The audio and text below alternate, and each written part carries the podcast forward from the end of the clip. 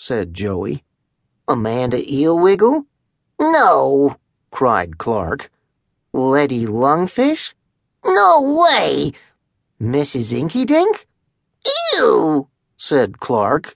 No, I like Anna Angelfish. If you want her to know it, said Joey, you've got to show her how you feel. All day long, Clark fretted and fussed. He worried and wondered what would impress Anna the most. Then he had the biggest and best and most sharkerific idea. Girls like winners, Clark told Joey. So hold on to your fin and watch me win. But, said Joey. Coach Crabby blew his whistle. On your marks, get set, go! Clark the shark swam up a storm.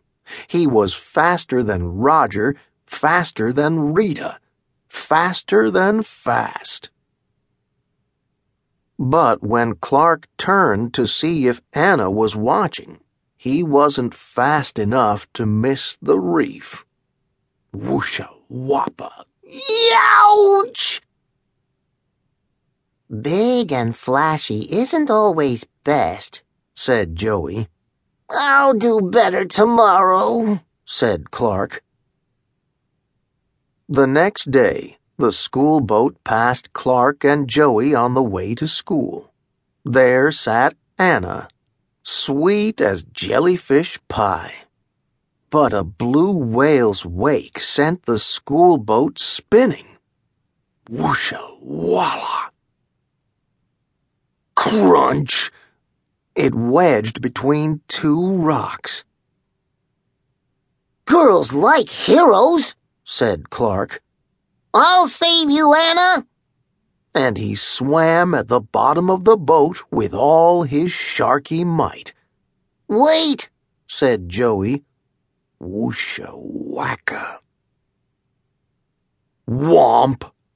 Clark hit so hard that everyone went flying books and bags and all. Big and crashy doesn't work either, said Joey. I'll do better tomorrow, said Clark. Tomorrow's her birthday. And Anna didn't even notice. The next day, Clark